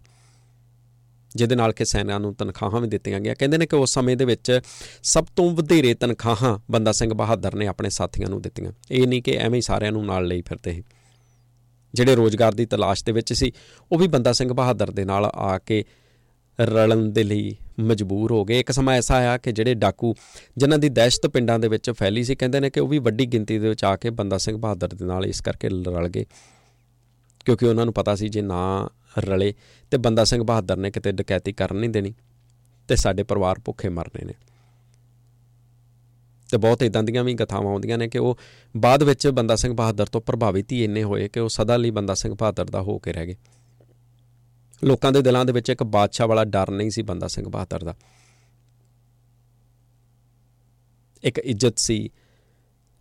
ਕਹਿੰਦੇ ਨੇ ਜੋ ਹੁਕਮ ਉਹਨਾਂ ਦੇ ਵੱਲੋਂ ਦਿੱਤਾ ਜਾਂਦਾ ਸੀ, ਲੋਕ ਉਹਨਾਂ ਦੀ ਪਾਲਣਾ ਕਰਦੇ ਸੀ। ਸੋ ਸਭ ਤੋਂ ਪਹਿਲਾਂ ਵਾਰੀ ਆਉਂਦੀ ਹੈ ਸਮਾਣੇ ਦੀ। ਸਮਾਣੇ ਤੋਂ ਗੱਲ ਸ਼ੁਰੂ ਕਰਦੇ ਹਾਂ। 34 ਸਾਲ ਪਹਿਲਾਂ ਜਿੱਥੇ ਗੁਰੂ ਤੇਗ ਬਹਾਦਰ ਜੀ ਨੂੰ ਸ਼ਹੀਦ ਕੀਤਾ ਗਿਆ ਸੀ, ਗੁਰੂ ਗੋਬਿੰਦ ਸਿੰਘ ਜੀ ਦੇ ਪੁੱਤਰਾਂ ਨੂੰ ਜਿੱਥੇ ਮਾਰ ਦਿੱਤਾ ਗਿਆ ਸ਼ਹੀਦ ਕਰ ਦਿੱਤਾ ਗਿਆ ਸੀ, ਉਸੇ ਸ਼ਹਿਰ ਦੇ ਵਿੱਚ। ਇਸੇ ਸ਼ਹਿਰ ਦੇ ਵਿੱਚ ਉਹ ਲੋਕ ਰਹਿ ਰਹੇ ਸੀ, ਸਮਾਣਾ ਦੇ ਕੋਲ ਸਿੰਧੋਰਾ। ਤੇ ਸਿੰਧੋਰਾ ਦੇ ਜਿਹੜੇ ਰੁਤਬੇ ਵਾਲੇ ਲੋਕ ਸੀ, ਜਿਨ੍ਹਾਂ ਦੇ ਵਿੱਚ ਇੱਕ ਉਸਮਾਨ ਖਾਨ। ਕਾਫੀ ਸਾਰੇ ਲੋਕ ਜਿਨ੍ਹਾਂ ਦੇ ਵਿੱਚ ਕਿ ਮੁਸਲਮਾਨ ਪੀਰਾਂ ਫਕੀਰਾਂ ਨੂੰ ਵੀ ਜਿਹੜੇ ਤੰਗ ਕਰਨ ਵਾਲੇ ਕਈ ਲੋਕ ਸੀ। ਉਹਨਾਂ ਦਾ ਵੀ ਕਤਲੇਆਮ ਦਾ ਹੁਕਮ ਜਿਹੜਾ ਇੱਥੇ ਦਿੱਤਾ ਗਿਆ ਸੀ। ਬਾਅਦ ਵਿੱਚ ਜਿਹੜਾ ਗਫੀ ਖਾਨ ਹੈ, ਉਹਨੇ ਲਿਖਿਆ ਕਿ ਬੰਦਾ ਸਿੰਘ ਬਹਾਦਰ ਮੁਗਲ ਅਫਸਰਾਂ ਨੂੰ ਉਹਨੇ ਹੁਕਮ ਦਿੱਤਾ ਕਿ ਉਹ ਆਪਣਾ ਅਹੁਦਾ ਛੱਡ ਦੇਣ। ਬੜੇ ਇਸ ਚੀਜ਼ ਤੋਂ ਅੰਦਰੋਂ ਅੰਦਰ ਹੀ ਕੰਬ ਚੁੱਕੇ ਸੀ। ਸੋ ਇਸੇ ਦੇ ਨਾਲ, ਬੜੀ ਦਲੇਰੀ ਦੇ ਨਾਲ ਇਸ ਇਲਾਕੇ ਦੇ ਉੱਤੇ ਫਤਿਹ ਪ੍ਰਾਪਤ ਕੀਤੀ ਗਈ, ਉਸ ਤੋਂ ਵਾਰੀ ਬਾਅਦ ਆਉਂਦੀ ਹੈ ਫਿਰ ਸਰਹੰਦ ਦੀ। 1710 ਦੇ ਵਿੱਚ ਸਰਹੰਦ ਦੇ ਉੱਤੇ ਹਮਲਾ ਕੀਤਾ ਗਿਆ। ਕਹਿੰਦੇ ਬੰਦਾ ਸਿੰਘ ਬਹਾਦਰ, ਫੌਜ ਦੇ ਵਿੱਚ 35000 ਲੋਕ ਸਨ, ਜਿਨ੍ਹਾਂ ਦੇ ਵਿੱਚੋਂ 11000 ਜਿਹੜੇ ਨੇ ਉਹ ਪਹਾੜੇ ਦੇ ਫੌਜੀ ਸੀ, ਜਿਨ੍ਹਾਂ ਨੂੰ ਸਿਰਫ ਪੇ ਕੀਤਾ ਜਾਂਦਾ ਸੀ। ਵਜ਼ੀਰ ਖਾਨ ਦੇ ਕੋਲ ਚੰਗੇ ਸਖਲਾਈ ਵਾਲੇ ਲੋਕ ਸੀ 15000 ਦੇ ਕਰੀਬ ਸੈਨਿਕ ਸੀ। ਘੱਟ ਗਿਣਤੀ ਦੇ ਵਿੱਚ ਹੁੰਦਿਆਂ ਵੀ ਵਜ਼ੀਰ ਦੀ ਫੌਜ ਦੇ ਕੋਲ ਸਿੱਖਾਂ ਦੇ ਮੁਕਾਬਲੇ ਦੇ ਲਈ ਬਿਹਤਰ ਹਥਿਆਰ ਸੀ। ਉਹਦੇ ਕੋਲ ਤੋਪਾਂ ਸੀ ਦਰਜਣਾ ਦੀ ਗਿਣਤੀ ਦੇ ਵਿੱਚ। ਅੱਧੇ ਫੌਜੀ ਉਹਦੇ ਕੋਲ ਘੋੜ ਸਵਾਰ ਸੀ। 22 ਮਈ 1710 ਨੂੰ ਹੋਈ ਇਸ ਲੜਾਈ ਦੇ ਵਿੱਚ ਬੰਦਾ ਸਿੰਘ ਬਹਾਦਰ ਨੇ ਇਹ ਮੰਨਦਿਆਂ ਕਿ ਵਿਚਕਾਰ ਰੱਖੀਆਂ ਜਿਹੜੀਆਂ ਚਾਰ ਤੋਪਾਂ ਨੇ, ਸਭ ਤੋਂ ਪਹਿਲਾਂ ਹਮਲਾ ਬੋਲਿਆ ਜਾਂਦਾ। ਕਿਉਂਕਿ ਸਭ ਤੋਂ ਕਮਜ਼ੋਰ ਕੜੀ ਜਿਹੜੀ ਆ ਉਹ ਵੇਖੀ ਜਾਂਦੀ ਹੈ। ਕਹਿੰਦੇ ਨੇ ਕਿ ਬੰਦਾ ਸਿੰਘ ਬਹਾਦਰ ਦੀ ਇਸ ਸੂਝ-ਬੂਝ ਤੋਂ ਇਹ ਵੀ ਪਤਾ ਲਾਇਆ ਜਾ ਸਕਦਾ ਕਿ ਉਹ ਨਾ ਕਿ ਸਿਰਫ ਲੜਨ ਮਰਨ ਇੱਕ ਚੰਗੀ ਸੋਝੀ ਵਾਲੇ ਇਨਸਾਨ ਵੀ ਸੀ। ਉਹ ਸਮਝਦੇ ਸੀ ਕਿ ਲੜਾਈ ਕਿੱਦਾਂ ਲੜਨੀ ਆ। ਉਹ ਸਮਝਦੇ ਸੀ ਕਿ ਕਿਹੜੀ ਕੜੀ ਕਿੱਥੇ ਕਮਜ਼ੋਰ ਆ। ਕਿਹੜਾ ਪੈਤੜਾ ਕਿੱਥੇ ਵਰਤਣਾ। ਸ਼ਾਇਦ ਇਹ ਵੀ ਇੱਕ ਉਹਨਾਂ ਦੀ ਕਾਮਯਾਬੀ ਦਾ ਵੱਡਾ ਕਾਰਨ ਸੀ। ਆਮੋ ਸਾਹਮਣੇ ਲੜਾਈ ਦੇ ਵਿੱਚ ਫਤਿਹ ਸਿੰਘ ਨੇ ਵਜ਼ੀਰ ਖਾਨ ਦਾ ਸਿਰ ਲਾ ਲਿਆ। ਜਿਵੇਂ ਸਰਹੰਦ ਦੇ ਵਿੱਚ ਫੌਜੀਆਂ ਨੇ ਆਪਣੇ ਸੈਨਾਪਤੀ ਦਾ ਕੱਟਿਆ ਸਿਰ ਵੇਖਿਆ ਤੇ ਫਿਰ ਬਾਕੀਆਂ ਦੇ ਵਿੱਚ ਭੱਜ ਨੱਠ ਵੱਜ ਗਈ। ਮੈਦਾਨ ਛੱਡ ਕੇ ਸਾਰੇ ਭੱਜਣ ਲੱਗੇ। ਇਸ ਤਰੀਕੇ ਦੇ ਨਾਲ ਬੰਦਾ ਸਿੰਘ ਬਹਾਦਰ ਦੀ ਜਿੱਤ ਹੋਈ। ਸਰਹੰਦ ਨੂੰ ਮਿੱਟੀ ਦੇ ਵਿੱਚ ਮਿਲਾ ਦਿੱਤਾ ਗਿਆ। ਉਹ ਸ਼ਹਿਰ ਜਿੱਥੇ ਸਹਿਬਜ਼ਾਦਿਆਂ ਦੇ ਉੱਤੇ ਤਸ਼ੱਦਦ ਕੀਤਾ ਗਿਆ ਸੀ। ਅੱਜ ਸਿੱਖਾਂ ਦੇ ਵਿੱਚ ਖੁਸ਼ੀ ਦਾ ਮਾਹੌਲ ਸੀ। ਬਹੁਤ ਸਾਰੇ ਹਿੰਦੂ ਜਿਨ੍ਹਾਂ ਨੂੰ ਤੰਗ ਕੀਤਾ ਜਾ ਰਿਹਾ ਹੈ ਉਸ ਸਮੇਂ, ਉਹ ਵੀ ਯਮਨਾ ਨਦੀ ਪਾਰ ਕਰਕੇ ਆ ਕੇ ਕਈ ਦਰਸ਼ਨਾਂ ਦੇ ਲਈ ਆਏ, ਕਈ ਨਾਲ ਲੜਨ ਮੜਨ ਦੇ ਮਤ ਮਕਸਦ ਦੇ ਨਾਲ ਆਏ। ਗੱਲ ਕਾਦੀ ਕਿ ਦੂਰ ਦਰੇਡੇ ਤੱਕ ਬੰਦਾ ਸਿੰਘ ਬਹਾਦਰ ਦਾ ਹੁਣ ਨਾਂ ਚਮਕ ਉੱਠਿਆ ਸੀ। ਬੰਦਾ ਸਿੰਘ ਬਹਾਦਰ ਦੇ ਹਮਲਿਆਂ ਤੋਂ ਉਤਸ਼ਾਹਿਤ ਲੋਕ ਦੂਰ ਦਰੇਡੇ ਤੱਕ ਜਦੋਂ ਖਬਰਾਂ ਪਹੁੰਚਦੀਆਂ ਤੇ ਸਿੱਖ ਲੋਕ ਦਬਾਬੇ ਦੇ ਵਿੱਚ ਜਲੰਧਰ ਦੇ ਇਲਾਕੇ ਦੇ ਰਾਈ ਬਟਾਲਾ, ਪਠਾਨਕੋਟ, ਇਹਨਾਂ ਸਾਰੇ ਇਲਾਕਿਆਂ ਦੇ ਉੱਤੇ ਹੌਲੀ-ਹੌਲੀ ਸਿੱਖਾਂ ਦਾ ਕਬਜ਼ਾ ਹੋ ਗਿਆ। ਉਸ ਤੋਂ ਬਾਅਦ ਫਿਰ ਵਾਰੀ ਸੀ ਆਪਣਾ ਸਿੱਕਾ ਚਲਾਉਣ ਦੀ। ਇਹ ਵੀ ਕਾਫੀ ਅਹਿਮ ਹੈ ਬੰਦਾ ਸਿੰਘ ਬਹਾਦਰ ਬਾਰੇ ਜਾਣਨ ਦੇ ਲਈ। ਕਹਿੰਦੇ ਨੇ ਇਸ ਸਿੱਕੇ ਦੇ ਉੱਤੇ ਕੋਈ ਆਪਣਾ ਨਾਂ ਨਹੀਂ ਖਣਵਾਇਆ। ਇਸ ਸਿੱਕੇ ਦੇ ਉੱਤੇ ਕੋਈ ਆਪਣੇ ਆਪ ਨੂੰ ਗੁਰੂ ਨਹੀਂ ਅਖਵਾਇਆ ਆਪਣੇ ਆਪ ਨੂੰ ਰਾਜਾ ਨਹੀਂ, ਬਾਦਸ਼ਾਹ ਨਹੀਂ ਅਖਵਾਇਆ ਆਪਣੇ ਆਪ ਨੂੰ ਗੁਰੂ ਦੇ ਮਰੀਦ ਅਖਵਾਇਆ ਤੇ ਇਸ ਸਿੱਕੇ ਦੇ ਉੱਤੇ ਪ੍ਰਤੱਖ ਇਹ ਚੀਜ਼ ਲਿਖੀ ਗਈ ਕਿ ਗੁਰੂ ਨਾਨਕ ਦੇਵ ਜੀ, ਗੁਰੂ ਗੋਬਿੰਦ ਸਿੰਘ ਜੀ ਦੀ ਮਿਹਰਬਾਨੀ ਦੇ ਨਾਲ, ਉਹਨਾਂ ਦੀ ਬਖਸ਼ਿਸ਼ ਦੇ ਨਾਲ ਇਹ ਸਾਰਾ ਕੁਝ ਹੋ ਪਾਇਆ। ਉਹਨਾਂ ਦੇ ਚਿੱਤਰ ਉੱਤੇ ਘੜੇ ਗਏ। 1710 ਦੇ ਵਿੱਚ 66 ਸਾਲਾਂ ਦਾ ਸੀ ਉਦੋਂ ਮੁਗਲ ਬਾਦਸ਼ਾਹ ਬਹਾਦਰ ਸ਼ਾਹ। ਉਹ ਖੁਦ ਬੰਦਾ ਸਿੰਘ ਬਹਾਦਰ ਦੇ ਖਿਲਾਫ ਜੰਗ ਦੇ ਵਿੱਚ ਉਤਰ ਆਇਆ ਦੱਖਣ ਤੋਂ ਵਾਪਸ ਆਉਂਦਿਆਂ ਬਹਾਦਰ ਸ਼ਾਹ ਦਿੱਲੀ ਦੇ ਵਿੱਚ ਨਹੀਂ ਰੁਕਿਆ। ਉਹ ਸਿੱਧਾ ਲੋਹਗੜ੍ਹ ਵੱਲ ਨੂੰ ਆਇਆ। ਮੁਗਲ ਫੌਜ ਬੰਦਾ ਸਿੰਘ ਬਹਾਦਰ ਦੀ ਫੌਜ ਤੋਂ ਕਿਤੇ ਵੱਡੀ ਸੀ। ਬੰਦਾ ਸਿੰਘ ਬਹਾਦਰ ਭੇਸ ਬਦਲ ਕੇ ਲੋਹਗੜ੍ਹ ਦੇ ਵਿੱਚੋਂ ਜਾਣ ਦੇ ਲਈ ਮਜਬੂਰ ਹੋ ਗਿਆ। ਪਰ ਉਦੋਂ ਤੱਕ ਬੰਦਾ ਸਿੰਘ ਬਹਾਦਰ ਆਪਣੇ ਸਿੱਕੇ ਜਾਰੀ ਕਰ ਚੁੱਕੇ ਸੀ। ਬੰਦਾ ਸਿੰਘ ਬਹਾਦਰ ਨੂੰ ਧਿਆਨ ਦੇ ਵਿੱਚ ਰੱਖ ਕੇ ਮੁਗਲ ਬਾਦਸ਼ਾਹ ਇਹ ਹੁਕਮ ਦਿੰਦਾ ਕਿ ਹੁਣ ਦਿੱਲੀ ਦੀ ਬਜਾਏ ਲਾਹੌਰ ਉਹਨਾਂ ਦੀ ਰਾਜਧਾਨੀ ਹੋਵੇਗੀ। ਇਹ ਕੋਈ ਛੋਟਾ ਫੈਸਲਾ ਨਹੀਂ ਸੀ, ਇਹਦਾ ਮਤਲਬ ਸੀ ਕਿ ਉਹ ਕੰਬ ਗਿਆ ਸੀ ਬੰਦਾ ਸਿੰਘ ਬਹਾਦਰ ਤੋਂ। ਇੱਕ ਰਾਜਧਾਨੀ ਆਪਣੀ ਚੇਂਜ ਕਰ ਦੇਣੀ, ਬਦਲ ਦੇਣੀ। ਇਹ ਕੋਈ ਐਵੇਂ ਨਹੀਂ ਕਿਸੇ ਨੇ ਕੀਤੀ ਹੋਊਗੀ। ਆਪਾਂ ਸੋਚ ਸਕਦੇ ਹਾਂ ਕਿੰਨਾ ਡਰ ਹੋਊਗਾ, ਕਿੰਨਾ ਖੌਫ ਹੋਊਗਾ ਉਸ ਸਮੇਂ। ਬੰਦੇ ਨੂੰ ਫੜਨ ਦੇ ਲਈ ਫੌਜੀ ਕਮਾਂਡਰ ਭੇਜੇ ਗਏ। ਜਦੋਂ ਕਮਾਂਡਰ ਖਾਲੀ ਹੱਥ ਮੁੜਦੇ ਤਾਂ ਬਹਾਦਰ ਸ਼ਾਹ ਹੋਰ ਜ਼ਿਆਦਾ ਤਿਲਮਲਾ ਉੱਠਦਾ। ਲਾਹੌਰ ਦੇ ਵਿੱਚ ਸਿੱਖਾਂ ਦੇ ਦਾਖਲੇ ਦੇ ਉੱਤੇ ਪਾਬੰਦੀ ਲਾ ਦਿੱਤੀ ਗਈ। ਬੰਦਾ ਸਿੰਘ ਬਹਾਦਰ ਦੇ ਸਾਥੀ ਜਿਹੜੇ ਨੇ, ਰਾਤ ਬਰਾਤੇ ਕਹਿੰਦੇ ਨੇ ਕਿ ਜ਼ਰੂਰ ਆਉਂਦੇ ਜਾਂਦੇ ਸੀ, ਪਰ ਹੁਣ ਉਹਨਾਂ ਨੇ ਲੋਕੇ ਦਿਨ ਬਤੀਤ ਕਰਨੇ ਸ਼ੁਰੂ ਕਰ ਦਿੱਤੇ। ਮੁਗਲ ਪ੍ਰਸ਼ਾਸਨ ਨੂੰ ਕਈ ਵਾਰੀ ਵਿੱਚ ਵਿੱਚ ਆ ਕੇ ਤੰਗ ਜ਼ਰੂਰ ਕਰਦੇ। ਦਿਨ ਦਿਹਾੜੇ ਆਪਣੀ ਹੋਂਦ ਜ਼ਰੂਰ ਦਰਸਾ ਕੇ ਚਲੇ ਜਾਂਦੇ। ਇਹ ਚੀਜ਼ ਹੋਰ ਜ਼ਿਆਦਾ ਤੰਗ ਕਰਦੀ ਮੁਗਲਾਂ ਨੂੰ। ਤੇ ਇਸੇ ਦੇ ਨਾਲ ਹੀ ਫਿਰ ਵਾਰੀ ਆਉਂਦੀ ਆ ਫ਼ਰਕ ਸ਼ਹਿਰ ਦੀ। ਜਦੋਂ ਬਹਾਦਰ ਸ਼ਾਹ ਚਲਾ ਗਿਆ ਤੇ ਅਗਲਾ ਰਾਜਾ ਸੀ ਫ਼ਰਕ ਸ਼ਹਿਰ। ਜਿਹਨੂੰ ਪਤਾ ਸੀ ਕਿ ਬੰਦੇ ਬਹਾਦਰ ਨੂੰ ਫੜਨਾ ਕਿੰਨਾ ਜ਼ਿਆਦਾ ਜ਼ਰੂਰੀ ਹੈ ਕਹਿੰਦੇ ਨੇ ਸਭ ਤੋਂ ਵੱਧ ਇਹ ਖਿਜਿਆ ਸੀ ਬੰਦਾ ਸਿੰਘ ਬਹਾਦਰ ਤੋਂ। ਆਪਣੀ ਆਨ ਆਬਰੂ ਦੇ ਉੱਤੇ ਇਸ ਚੀਜ਼ ਨੂੰ ਲੈ ਗਿਆ। ਉਹ ਚੀਜ਼ ਦਾ ਨਤੀਜਾ ਇਸ ਤੋਂ ਵੀ ਵੇਖਿਆ ਜਾ ਸਕਦਾ, ਜਿਹੜੇ ਤਰੀਕੇ ਦੇ ਨਾਲ ਬੰਦਾ ਸਿੰਘ ਬਹਾਦਰ ਨੂੰ ਬਾਅਦ ਵਿੱਚ ਇਹਨੇ ਸ਼ਹੀਦ ਕੀਤਾ। ਫਰਕਸ਼ਾਇਰ ਨੇ ਸਮਦ ਖਾਨ ਨੂੰ ਇਹ ਜਿੰਮਾ ਸੌਂਪਿਆ। 1712 ਦੀ ਗੱਲ ਹੈ। ਬਹਾਦਰ ਸ਼ਾਹ ਦੀ ਮੌਤ ਹੋ ਗਈ ਸੀ। ਉਸ ਤੋਂ ਬਾਅਦ ਫਿਰ ਫਰਕਸ਼ਾਇਰ ਮੁਗਲ ਬਾਦਸ਼ਾਹ ਬਣ ਕੇ ਤਖਤ ਤੇ ਉੱਤੇ ਬੈਠਾ। ਮੁਗਲੀਆ ਤਾਜ ਮਿਲਿਆ ਤਾਂ ਇੱਕ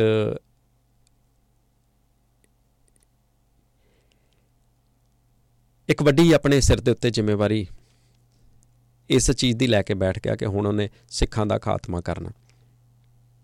ਫਰਕਸ਼ਾਰ ਨੇ ਬੰਦਾ ਸਿੰਘ ਬਹਾਦਰ ਨੂੰ ਫੜਨ ਦੀ ਮੁਹਿੰਮ ਜਿਹੜੀ ਆ ਉਹ ਕਸ਼ਮੀਰ ਦੇ ਸੂਬੇਦਾਰ ਅਬਦੁਲ ਸਮਦ ਖਾਨ ਨੂੰ ਦੇ ਤਾਂ ਦਿੱਤੀ, ਪਰ ਇਹ ਇੰਨਾ ਆਸਾਨ ਨਹੀਂ ਸੀ। 1713 ਦੀ ਗੱਲ ਕਹਿੰਦੇ ਨੇ ਕਿ ਆਉਂਦੇ ਆਉਂਦੇ ਬੰਦਾ ਸਿੰਘ ਬਹਾਦਰ ਸ਼ਰਾਹ, ਸਰਹੰਦ ਛੱਡ ਕੇ ਚਲੇ ਜਾਣ ਦੇ ਲਈ ਮਜਬੂਰ ਹੋ ਗਿਆ ਸੀ। ਇੰਨੀ ਵੱਡੀ ਫੌਜ ਦਾ ਟੱਕਰਾ ਕਰਨਾ ਔਖਾ ਨਹੀਂ ਸੀ। ਖੈਰ, ਵਿੱਚ ਬਹੁਤ ਸਾਰੀਆਂ ਹੋਰ ਘਟਨਾਵਾਂ ਵਾਪਰੀਆਂ। ਕਿਸ ਦਿਨ ਵਿਸਥਾਰ ਦੇ ਨਾਲ ਫਿਰ ਦੁਬਾਰਾ ਤੁਹਾਡੇ ਨਾਲ ਸਾਂਝ ਪਾਵਾਂਗੇ। ਪਰ ਉਸ ਤੋਂ ਬਾਅਦ ਇੱਕ ਲੰਮੀ ਮੁਹਿੰਮ ਚੱਲੀ।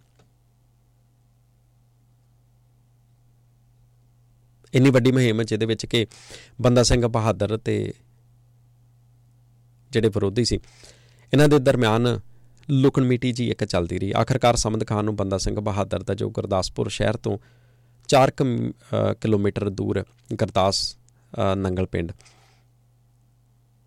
ਇੱਕ ਕਿਲੇ ਦੇ ਵਿੱਚ ਉਹਨਾਂ ਨੂੰ ਧੱਕਣ ਦੇ ਵਿੱਚ ਸਫਲਤਾ ਮਿਲ ਗਈ। ਇਸ ਕਿਲੇ ਦਾ ਘੇਰਾ ਇਨਾ ਸਖਤ ਕਰ ਦਿੱਤਾ ਗਿਆ ਕਿ ਅੰਦਰ ਅਨਾਜ ਵੀ ਨਹੀਂ ਜਾਣ ਦਿੱਤਾ ਗਿਆ, ਇੱਕ ਪਾਣੀ ਦਾ ਕਤਰਾ ਨਹੀਂ ਜਾਣ ਦਿੱਤਾ ਗਿਆ। ਪਾਣੀ ਦਾ ਇੱਕ ਤੁਬਕਾ ਅਨਾਜ ਦਾ ਇੱਕ ਕਤਰਾ ਅੰਦਰ ਨਾ ਜਾਣ ਦੇ ਕਰਕੇ ਅੰਦਰ ਭੁੱਖ ਮਰੀ ਫੈਲ ਗਈ ਬੰਦਾ ਸਿੰਘ ਬਹਾਦਰ ਤੇ ਉਹਦੇ ਸਾਥੀਆਂ ਨੂੰ। ਘੋੜਿਆਂ ਤੇ ਗਧਿਆਂ ਦਾ ਮਾਸ ਖਾਣ ਦੇ ਲਈ ਮਜਬੂਰ ਕਰ ਦਿੱਤਾ ਗਿਆ। ਆਪਣੇ ਆਪ ਨੂੰ ਜਿੰਦਾ ਰੱਖਣ ਦੇ ਲਈ ਹੋਰ ਬਹੁਤ ਸਾਰੇ ਯਤਨ ਜਾਲੇ ਉਸ ਸਮੇਂ ਸਿੰਘਾਂ ਨੇ। ਕਈ ਇਤਿਹਾਸਕਾਰ ਲਿਖਦੇ ਨੇ ਕਿ ਘਾਹ, ਫੱਤੇ ਤੇ ਮਾਸ ਦੇ ਉੱਤੇ ਗੁਜ਼ਾਰਾ ਕਰਦੇ ਹੋਏ ਬੰਦਾ ਸਿੰਘ ਬਹਾਦਰ ਨੇ ਫਿਰ ਵੀ ਲਗਭਗ 8 ਮਹੀਨੇ ਬੜੀ ਦਲੇਰੀ ਦੇ ਨਾਲ ਸਾਂਭਰਾ ਕੀਤਾ ਤੇ ਆਖਰਕਾਰ 1715 ਦੇ ਵਿੱਚ ਸਮਦ ਖਾਨ ਬੰਦਾ ਸਿੰਘ ਬਹਾਦਰ ਨੂੰ ਕਿਲੇ ਦੇ ਵਿੱਚ ਸੰਨ ਲਾ ਕੇ ਫੜਨ 'ਚ ਕਾਮਯਾਬ ਹੋ ਗਿਆ। ਹੁਣ ਵਾਰੀ ਸੀ ਬੰਦਾ ਸਿੰਘ ਬਹਾਦਰ ਨੂੰ ਦਿੱਲੀ ਲੈ ਕੇ ਜਾਣ ਦੀ। ਇਹ ਉਹ ਸਮਾਂ ਸੀ ਜਦੋਂ ਕਹਿੰਦੇ ਨੇ ਸਿੱਖਾਂ ਦਾ ਬਹੁਤ ਵੱਡੇ ਰੂਪ ਦੇ ਵਿੱਚ ਕਤਲੇਆਮ ਕੀਤਾ ਗਿਆ। ਇਤਿਹਾਸਕਾਰ ਲਿਖਦੇ ਨੇ ਕਿ 700 750 ਗੱਡਾ, ਕਈ ਇਸ ਤੋਂ ਹੋਰ ਵੀ ਵਧੇਰੇ ਲਿਖਦੇ ਨੇ। ਸਿੱਖਾਂ ਦੇ ਸਿਰਾਂ ਦੇ ਨਾਲ ਲੱਦ ਕੇ ਨਾਲ ਦਿੱਲੀ ਭੇਜਿਆ ਗਿਆ। ਇਹਨੇ ਵੱਡੇ ਰੂਪ ਦੇ ਵਿੱਚ ਉਦੋਂ ਕਤਲੇਆਮ ਕੀਤਾ ਗਿਆ। ਜੰਜੀਰਾਂ ਦੇ ਨਾਲ ਬੰਨ ਕੇ ਇੱਕ ਪਿੰਜਰੇ ਦੇ ਵਿੱਚ, ਮਜ਼ਬੂਤ ਪਿੰਜਰੇ ਦੇ ਵਿੱਚ ਪਾ ਕੇ ਹਾਥੀ ਦੇ ਉੱਤੇ ਬਿਠਾ ਕੇ ਬੰਦਾ ਸਿੰਘ ਬਹਾਦਰ ਨੂੰ ਦਿੱਲੀ ਲੈ ਜਾ ਕੇ, ਲੈ ਜਾਇਆ ਗਿਆ। ਫਰਕਸ਼ਾਰ ਦੇ ਜਦੋਂ ਸਾਹਮਣੇ ਪੇਸ਼ ਕੀਤਾ, ਤਾਂ ਗੱਲ ਉਹੀ ਸੀ ਜਿਹੜੀ ਹਰ ਇੱਕ ਸਿੱਖ ਦੇ ਅੱਗੇ ਰੱਖੀ ਜਾਂਦੀ ਸੀ ਕਿ ਮੁਸਲਮਾਨ ਹੋ ਜਾ, ਨਹੀਂ ਤਾਂ ਤੈਨੂੰ ਮਾਰ ਦੇਵਾਂਗੇ। ਪਰ ਨਾ ਕੋਈ ਪਹਿਲਾ ਮੁਸਲਮਾਨ ਹੋਇਆ, ਨਾ ਕਿਸੇ ਨੇ ਪਹਿਲਾਂ ਈਨ ਮੰਨੀ ਤੇ ਨਾ ਬੰਦਾ ਸਿੰਘ ਬਹਾਦਰ ਨੇ। ਇਹ ਫਰਵਰੀ ਦਾ ਮਹੀਨਾ ਸੀ।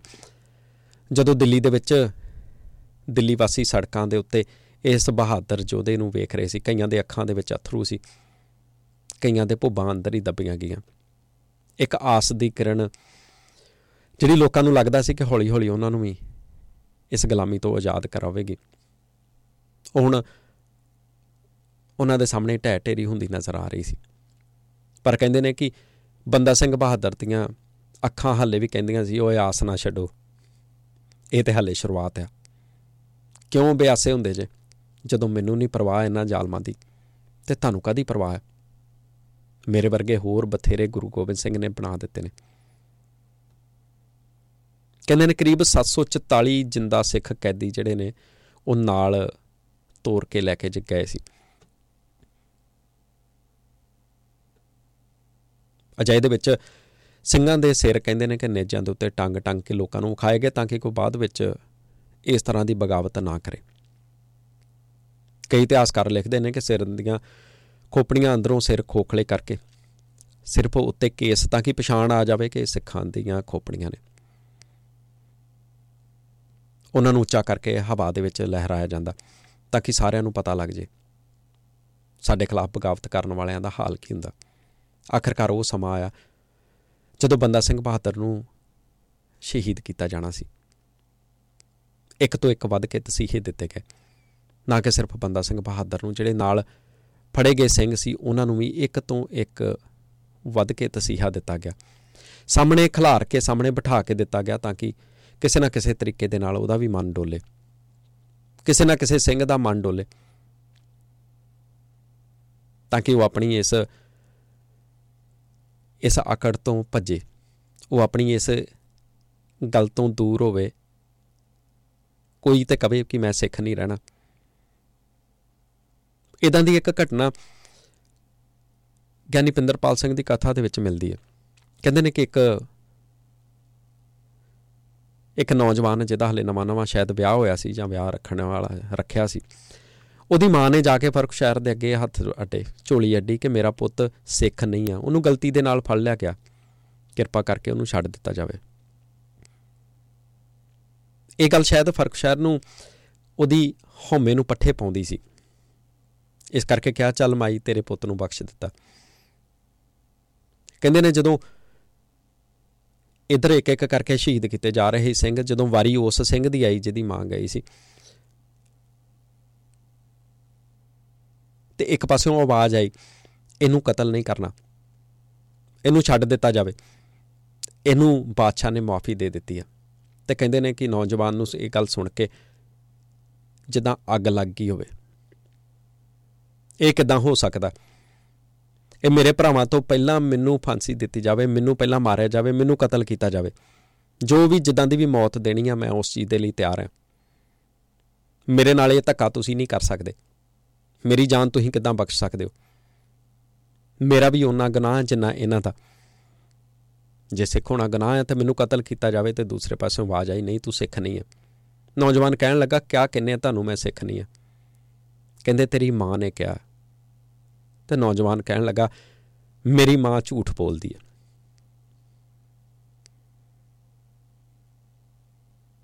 ਮੇਰੀ ਮਾਂ ਝੂਠ ਬੋਲਦੀ ਹੈ, ਮੈਂ ਸਿੱਖਿਆ ਇਸ ਤਰੀਕੇ ਦੇ ਹਵਾਲੇ ਮਿਲਦੇ ਨੇ। ਇੰਨਾ ਸਿਰੜ ਸੀ, ਇੰਨਾ ਸਿਦਕ ਸੀ ਸਿੱਖਾਂ ਦੇ ਵਿੱਚ। ਫਿਰ ਵਾਰੀ ਆਉਂਦੀ ਆ ਬੰਦਾ ਸਿੰਘ ਬਹਾਦਰ ਦੀ। ਹੌਲੀ ਹੌਲੀ ਸਾਰੇ ਸਿੰਘਾਂ ਨੂੰ ਸ਼ਹੀਦ ਕੀਤਾ ਗਿਆ। ਬੰਦਾ ਸਿੰਘ ਬਹਾਦਰ ਨੂੰ ਇੱਕ ਵਾਰੀ ਫਿਰ ਤੋਂ ਪੁੱਛਿਆ ਗਿਆ, ਜਾਂ ਤਾਂ ਮੁਸਲਮਾਨ ਹੋ ਜਾ, ਜਾਂ ਫਿਰ ਮਰਨ ਦੇ ਲਈ ਤਿਆਰ ਹੋ ਜਾ। ਮੌਤ ਵੀ ਤੈਨੂੰ ਇਦਾਂ ਦੀ ਦਿੱਤੀ ਜਾਊਗੀ ਕਿ ਦੁਨੀਆ ਯਾਦ ਰੱਖੂਗੀ। ਬੰਦਾ ਸਿੰਘ ਬਹਾਦਰ ਨੇ ਅੰਦਰ ਸਿਮਰਨ ਚੱਲ ਰਿਹਾ ਹੈ ਚਿਹਰੇ ਤੇ ਮੁਸਕਰਾਹਟ। ਇਹ ਚੀਜ਼ ਹੋਰ ਜ਼ਿਆਦਾ ਤੰਗ ਕਰਦੀ ਸੀ ਹੁਕਮਰਾਨਾਂ ਨੂੰ। ਆਖਰਕਾਰ ਬੰਦਾ ਸਿੰਘ ਬਹਾਦਰ ਦਾ ਛੋਟਾ ਜਿਹਾ ਪੁੱਤ ਉਹਨੂੰ ਸਾਹਮਣੇ ਲੈ ਕੇ ਆਂਦਾ ਗਿਆ। ਕਿਹਾ ਗਿਆ ਕਿ ਆਪਣੇ ਪੁੱਤ ਦਾ ਆਪ ਕਤਲ ਕਰ, ਨਹੀਂ ਤੇ ਮੁਸਲਮਾਨ ਬਣ ਜਾ। ਬੰਦਾ ਸਿੰਘ ਬਹਾਦਰ ਦਾ ਕਹਿਣਾ ਸੀ, ਅਸੀਂ ਕਦੀ ਬੱਚਿਆਂ ਦੇ ਉੱਤੇ, ਜਨਾਨੀਆਂ ਦੇ ਉੱਤੇ ਜ਼ੁਲਮ ਨਹੀਂ ਕਰਦੇ। ਸੱਚਾ ਸਿੰਘ ਕਦੀ ਇਦਾਂ ਨਹੀਂ ਕਰ ਸਕਦਾ। ਗੱਲ ਇਹ ਨਹੀਂ ਕਿ ਮੇਰਾ ਪੁੱਤ ਹੈ। ਅਸੀਂ ਕਦੀ ਕਿਸੇ ਬੱਚੇ ਦੇ ਉੱਤੇ ਹੱਥ ਨਹੀਂ ਚੁੱਕਿਆ।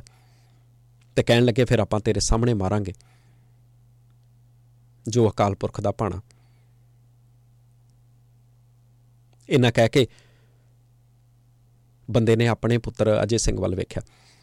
ਹਲੇ ਸਿਰਫ 4 ਸਾਲਾਂ ਦਾ ਸੀ ਪੁੱਤ। ਬੰਦਾ ਸਿੰਘ ਬਹਾਦਰ ਦੇ ਸਾਹਮਣੇ ਉਹਨੂੰ ਚੀਰ ਦਿੱਤਾ ਗਿਆ।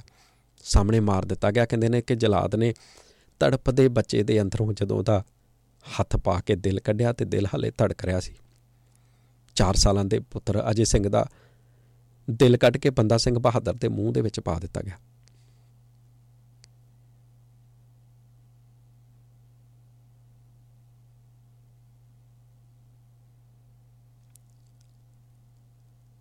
ਸ਼ਾਇਦ ਹੀ ਕੋਈ ਇਤਿਹਾਸ ਦੇ ਵਿੱਚ ਇਦਾਂ ਦੀ ਘਟਨਾ ਕਿਸੇ ਨੇ ਵੇਖੀ ਹੋਵੇ, ਕਿਸੇ ਨੇ ਸੁਣੀ ਹੋਵੇ। ਕਿ ਜਿਉਂਦੇ ਜੀ ਕਿਸੇ ਬਾਪ ਦੇ ਮੂੰਹ ਦੇ ਵਿੱਚ ਉਹਦੇ 4 ਸਾਲਾਂ ਦੇ ਬੱਚੇ ਦਾ ਇੱਕ ਟੁਕੜਾ ਪਾ ਦਿੱਤਾ ਗਿਆ ਹੋਵੇ, ਉਹਦਾ ਦਿਲ ਪਾ ਦਿੱਤਾ ਗਿਆ ਹੋਵੇ, ਪਰ ਫਿਰ ਵੀ ਕਹਿੰਦੇ ਨੇ ਕਿ ਬੰਦਾ ਸਿੰਘ ਬਹਾਦਰ ਟੋਲਿਆ ਨਹੀਂ। ਹਲੇ ਤਸੀਹੇ ਹੋਰ ਵੀ ਬਾਕੀ ਸੀ, ਜਮੂਰ ਦੇ ਨਾਲ ਬੰਦਾ ਸਿੰਘ ਬਹਾਦਰ ਦੇ ਸਰੀਰ ਤੋਂ ਹੌਲੀ-ਹੌਲੀ ਮਾਸ ਪੁੱਟਣਾ ਸ਼ੁਰੂ ਕੀਤਾ ਗਿਆ। ਕਹਿੰਦੇ ਫ਼ਰਕ ਸ਼ਾਇਰ ਨੇ ਪੁੱਛਿਆ ਬੰਦਾ ਸਿੰਘ ਬਹਾਦਰ ਨੂੰ ਕਿ ਦੱਸ ਤੇਰੇ ਨਾਲ ਸਲੂਕ ਕੀ ਕੀਤਾ ਜਾਵੇ ਤੇ ਬੰਦਾ ਸਿੰਘ ਬਹਾਦਰ ਨੇ ਅੱਗੋਂ ਕਿਹਾ, ਜੋ ਤੂੰ ਚਾਹਣਾ ਹੈ ਤੇਰੇ ਨਾਲ ਕੱਲ ਨੂੰ ਸਲੂਕ ਹੋਵੇ, ਉਹ ਤੂੰ ਮੇਰੇ ਨਾਲ ਕਰ। ਤੇ ਇਹ ਵੀ ਕਈ ਇਤਿਹਾਸਕਾਰ ਮੋਹਰ ਲਾਉਂਦੇ ਨੇ। ਖੁਦ ਕਈ ਮੁਸਲਮਾਨ ਇਤਿਹਾਸਕਾਰ ਇਸ ਚੀਜ਼ ਉੱਤੇ ਮੋਹਰ ਲਾਉਂਦੇ ਨੇ ਕਿ ਬੰਦਾ ਸਿੰਘ ਬਹਾਦਰ ਦੀਆਂ ਅੱਖਾਂ ਕੱਢੀਆਂ ਗਈਆਂ ਸੀ। ਤੇ ਇਹ ਵੀ ਗੱਲ ਸੱਚ ਹੈ ਕਿ ਬੰਦਾ ਸਿੰਘ ਬਹਾਦਰ ਦੇ ਬੋਲ ਸੱਚੇ ਹੋਏ ਸੀ। ਬਿਲਕੁਲ ਉਸੇ ਤਰ੍ਹਾਂ ਦੇ ਨਾਲ ਜਿੱਦਾਂ ਭਾਈ ਤਾਰੂ ਸਿੰਘ ਦੇ ਬੋਲ ਸੱਚੇ ਹੋਏ ਸੀ। ਫ਼ਰਕ ਸ਼ਹਿਰ ਨੂੰ ਵੀ ਬਾਅਦ ਵਿੱਚ ਉਹਦੇ ਉਤਰਾਧਿਕਾਰੀਆਂ ਨੇ ਇਸੇ ਤਰ੍ਹਾਂ ਦੇ ਨਾਲ ਅੱਖਾਂ ਕੱਢੀਆਂ ਸੀ ਉਹਦੀਆਂ। ਇਦਾਂ ਹੀ ਮਾਰਿਆ ਸੀ ਉਹਨੂੰ। ਬੰਦਾ ਸਿੰਘ ਬਹਾਦਰ ਦੀਆਂ ਅੱਖਾਂ ਕੱਢ ਦਿੱਤੀਆਂ ਗਈਆਂ। ਸਰੀਰ ਹੌਲੀ ਹੌਲੀ ਮਾਸ ਨੋਚ ਲਿਆ ਗਿਆ ਮੋਚਨਿਆਂ ਦੇ ਨਾਲ। ਇਸ ਤਰੀਕੇ ਦੇ ਨਾਲ ਅਨੇਕਾਂ ਹੀ ਤਸੀਹੇ ਦੇ ਦੇ ਕੇ ਬੰਦਾ ਸਿੰਘ ਬਹਾਦਰ ਨੂੰ ਸ਼ਹੀਦ ਕਰ ਦਿੱਤਾ ਗਿਆ।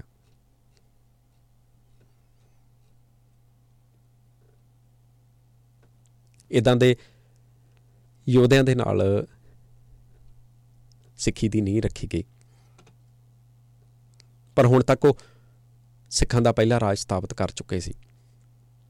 ਲੋਕਾਂ ਦੇ ਅੰਦਰ ਉਹ ਦਲੇਰੀ ਭਰ ਚੁੱਕੇ ਸੀ, ਜਿਹੜੀ ਲੋਕਾਂ ਨੂੰ ਅੱਗੇ ਸਿੱਖ ਰਾਜ ਸਥਾਪਿਤ ਕਰਨ ਦੇ ਲਈ ਚਾਹੀਦੀ ਸੀ। ਕਈ ਇਤਿਹਾਸਕਾਰ ਤਾਂ ਇੱਥੋਂ ਤੱਕ ਵੀ ਲਿਖਦੇ ਨੇ ਕਿ ਮਹਾਰਾਜਾ ਰਣਜੀਤ ਸਿੰਘ ਜਦੋਂ ਰਾਜ ਸਥਾਪਿਤ ਕੀਤਾ ਤੇ ਉਸ ਤੋਂ ਪਹਿਲਾਂ ਸ਼ੁਰੂਆਤ ਬੰਦਾ ਸਿੰਘ ਬਹਾਦਰ ਤੋਂ ਮੰਨੀ ਜਾਣੀ ਚਾਹੀਦੀ ਹੈ। ਜਾਂ ਫਿਰ ਉਹੀ ਅਸਲ ਸ਼ੁਰੂਆਤ ਸੀ। ਆਖਰਕਾਰ 9 ਜੂਨ 1716 ਨੂੰ ਬੰਦ ਸਿੰਘ ਬਹਾਦਰ ਨੂੰ ਸ਼ਹੀਦ ਕਰ ਦਿੱਤਾ ਗਿਆ। ਇਸੇ ਬੰਦਾ ਸਿੰਘ ਬਹਾਦਰ ਦੀ ਜ਼ਿੰਦਗੀ ਦੇ ਵਿੱਚੋਂ ਕੁਝ ਇੱਕ ਅੰਸ਼। ਫਿਰ ਕਿਤੇ ਕੋਸ਼ਿਸ਼ ਕਰਾਂਗੇ ਹੋਰ ਵੀ ਵਿਸਥਾਰ ਦੇ ਨਾਲ, ਹੋਰ ਵੀ ਡਿਟੇਲ ਦੇ ਨਾਲ ਤੁਹਾਡੇ ਨਾਲ ਇਹ ਗਾਥਾ ਸਾਂਝੀ ਕਰਨ ਦੀ। ਕੋਟਨ ਕੋਟ ਪ੍ਰਣਾਮ ਇਹਨਾਂ ਸ਼ਹੀਦਾਂ ਨੂੰ।